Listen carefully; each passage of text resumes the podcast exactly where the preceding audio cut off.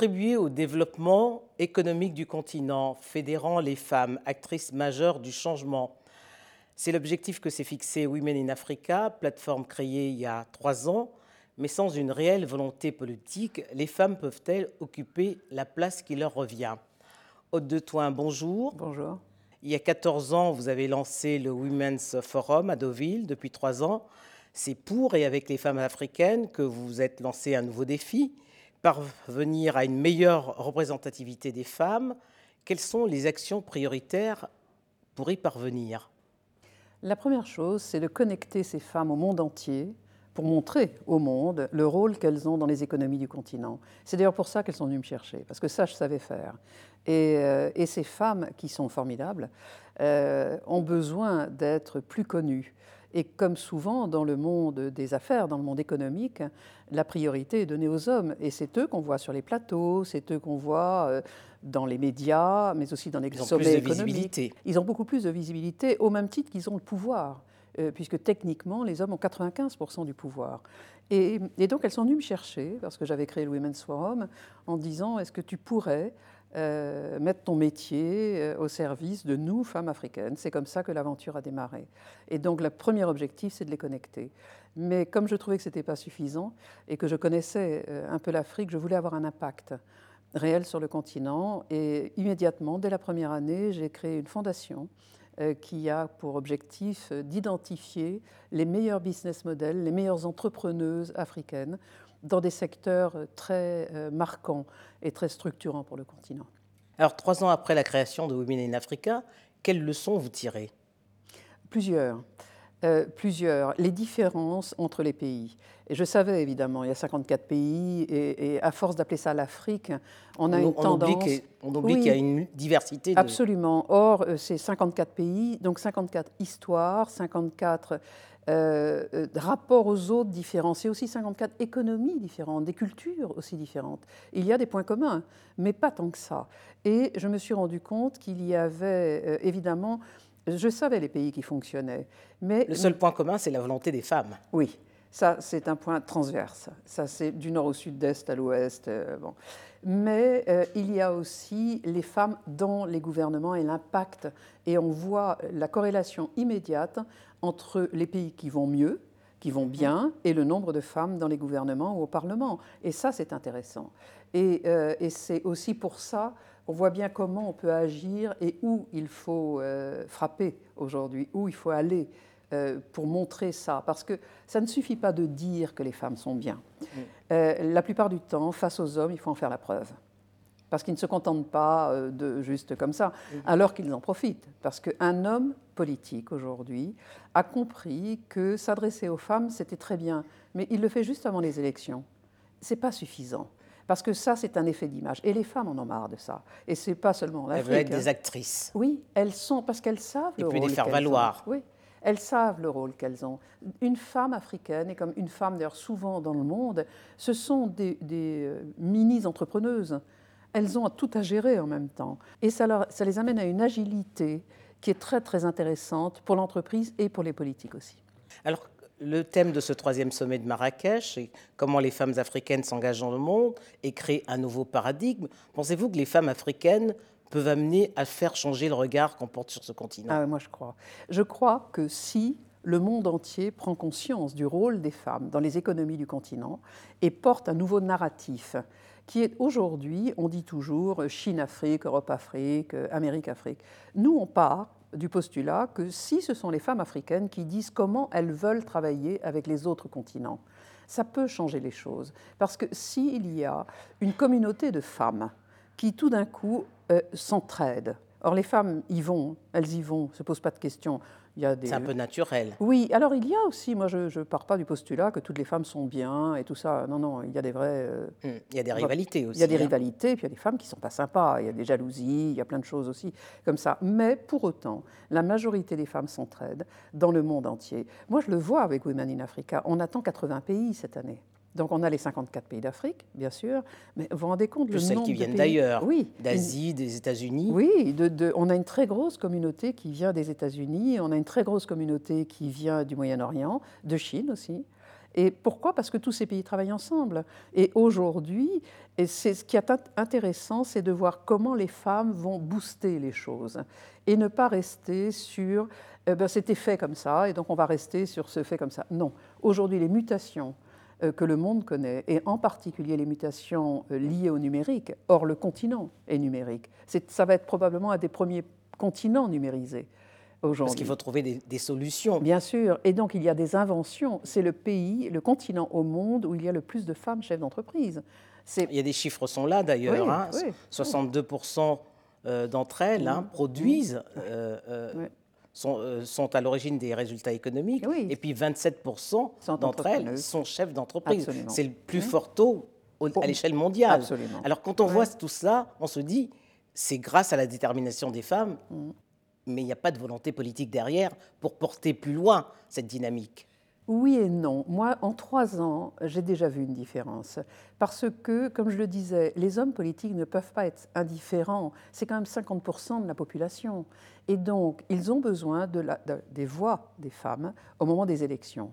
Or, il y a beaucoup d'élections en ce moment dans différents pays du continent. Et donc, non seulement ils euh, ils s'adressent aux femmes parce que, pour qu'elles votent, mais tout d'un coup, ces femmes entrepreneurs représentent une force positive pour le pays. Et on voit à quel point ils les mettent en avant aujourd'hui. Parce que les investisseurs, aujourd'hui, ont presque plus confiance dans les femmes que dans les hommes. Parce qu'une femme rembourse une femme quand elle signe un document, elle va, elle honore sa signature. Et donc, Ce c'est très... beaucoup plus rare chez les hommes. hein. Oui, oui. Et, et donc... Malgré tout, les banquiers ne les suivent Oui. pas. On pas voit assez, bien. Pas assez. Ils, ils restent frileux, les fonds d'investissement aussi Oui. sont, restent encore Mais frileux. vous savez pourquoi? Parce que jusqu'à présent, quand il s'agissait des femmes, et en particulier en Afrique, on, on disait c'est de la charité. Ce sont des femmes, donc on va faire de la charité. Il faut arrêter avec ça. C'est comme le microcrédit. C'est nécessaire pour sortir de l'extrême pauvreté, mais ça n'est pas suffisant. Aujourd'hui, une femme qui, qui emprunte, elle rembourse, on le sait, et Mohamed Younous qui a créé ça, qui a été l'inventeur de ça, le, sait. Mais la déformation de ce système, c'est que toutes les banques, pour se donner bonne conscience, il faut pas se leurrer, elles ne le font pas, ça ne leur apporte pas d'argent. Ça leur coûte très cher, ça ne leur apporte pas. Donc elles ont des taux d'intérêt absolument usuraires et inadmissibles. Donc quand elles ont remboursé ces taux d'intérêt, elles ne sortent pas de l'économie informelle, elles ne contribuent pas au PIB.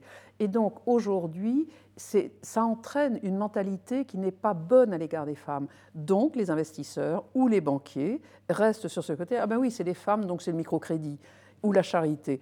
Et c'est ça, pour ça qu'elles sont venues me chercher aussi, parce qu'elles savent que je peux me battre dans le monde entier pour casser ces schémas et ces modes de pensée. Parce que l'Afrique euh, concerne tout le monde. On est concerné. C'est le continent du 21e siècle. hein. Oui, oui. Et c'est dit, mais mal dit, je trouve.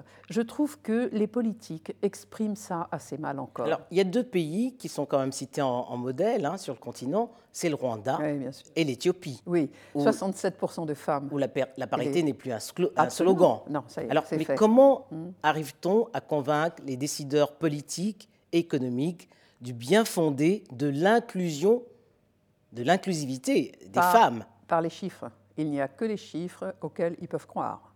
C'est-à-dire que si on leur dit il faut faire ceci pour les femmes, il faut faire cela pour les femmes, ils vont dire oui et ce- il n'y aura pas d'effet derrière.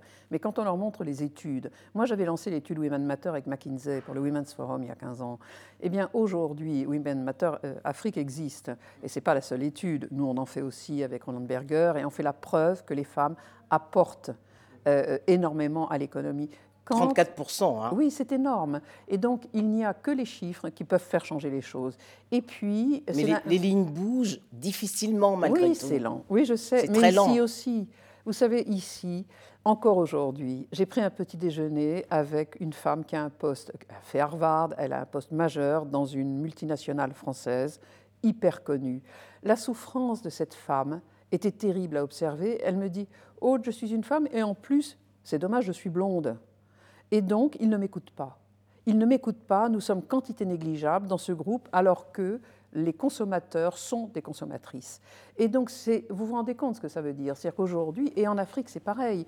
L'autre jour, quelqu'un me disait que euh, euh, sur le continent, Euh, je crois que c'est la chaîne de télévision Canal ⁇ qui me disait ça. Aujourd'hui, les décisions de s'abonner à Canal ⁇ sont prises tout le temps par le couple. La décision de se désabonner est, est prise à 80% par les femmes. Pourquoi? Parce que, enfin pour toutes les raisons qu'on imagine, de foot, de euh, il regarde la télé, donc pendant ce temps il fait rien à la maison et que, que ça ne peut pas continuer comme ça. Les femmes saturent à un moment, ou alors enfin, elles s'énervent, elles rentrent dedans et ça explose. Et, euh, et donc il faut changer euh, de, façon de voir les choses et, et ça c'est en parler, faire, mettre un peu de pression, mais ne pas être agressif. L'agressivité ne marche pas. Au contraire, ça donne l'impression d'être des féministes. Vous savez, ce mot, comme si ce mot était euh, presque une insulte. Et il y a en Afrique, et ce sont, je pense, ceux qui peuvent aider, des féministes masculins, c'est-à-dire des hommes qui n'ont pas peur de revendiquer leur féminité. Et c'est formidable. Et ces hommes-là, ils Vous pensez qu'ils sont aujourd'hui conscients que la complémentarité homme-femme est un gage de succès pour le développement économique d'une nation? Certains certains, et il faut que les pays qui ont fait la preuve deviennent des exemples pour les autres. Il y a, vous savez, ça marche toujours par exemple. Hein. Pourquoi est-ce que celui-là marche? Pourquoi est-ce que ce pays va mieux, plus vite que moi dans les résultats? Et quand on analyse ça, donc c'est toujours l'exemple par la preuve. Moi, je ne crois qu'à ça. Alors, il y a sept ans, vous avez publié Femmes, si vous osiez, le monde s'en porterait mieux. Faudrait-il que les femmes montrent plus d'audace aujourd'hui? Ah oui. C'est le problème des femmes, c'est qu'elles n'osent pas la plupart du temps, parce qu'elles ne pensent pas qu'elles sont légitimes. Elles sont nées comme ça. C'est-à-dire qu'on leur a dit, bah, tu es une fille, donc, euh, donc, une fille, ça reste plus dans un univers plus confiné. La preuve, c'est qu'on les habille en rose déjà. Vous voyez, ça commence mal pour elles. Et que quand euh, un enfant naît euh, et que c'est un homme, immédiatement, et ça c'est prouvé, le cri les gens vont l'entendre plus élevé parce que c'est un garçon. Ils disent Ah ben oui, ça c'est un mec. Oui, tout de suite, c'est ridicule. C'est ridicule. Et donc, aujourd'hui, il y a ce problème des femmes que, élevées comme ça, en disant bah, c'est une fille, euh, c'est pourquoi est-ce qu'il n'y a pas plus de femmes dans les, euh, dans les sciences, par exemple? Quand une fille a 14 en maths, on lui dit ben ouais, c'est moyen, donc tu vas aller faire autre chose. Quand un garçon a 14 en maths, on lui dit mais c'est formidable, tu vas pouvoir aller en S. Tu vas continuer un peu plus. Et tu vas continuer. Et donc c'est un problème culturel qui remonte à tous les temps. Moi j'avais beaucoup travaillé avec Françoise Héritier, anthropologue, sur ces sujets-là. Pourtant dans l'histoire postcoloniale africaine, il y a eu des femmes, des reines très connues. La reine Pokou en Côte d'Ivoire, la reine Zinga en Angola, elles avaient le pouvoir. Est-ce que ce ne sont pas les temps modernes aujourd'hui qui posent question? Alors, dans ces... si, mais quand même, c'est... Vous savez, les exemples, regardez ces films qui montrent euh, avec complètement beaucoup de naturalité que les femmes peuvent agir comme les hommes. Ça a une influence considérable. Et je pense que cette influence peut, peut aller dans les familles et donc dans l'éducation des enfants, parce que tout est un problème d'éducation à la base à la base, c'est l'éducation. L'éducation par les parents, l'éducation par l'école, l'éducation, euh, l'observation. Alors les choses peuvent changer aussi, je suis assez optimiste là-dessus, par les réseaux sociaux. Parce que euh, les filles, les adolescentes, euh, les jeunes femmes commencent un peu à comprendre qu'elles pourraient avoir d'autres vies que celles pour lesquelles on, les a, on est en train de les éduquer. Les... Oui, oui. Aude de toi, merci. Merci à vous.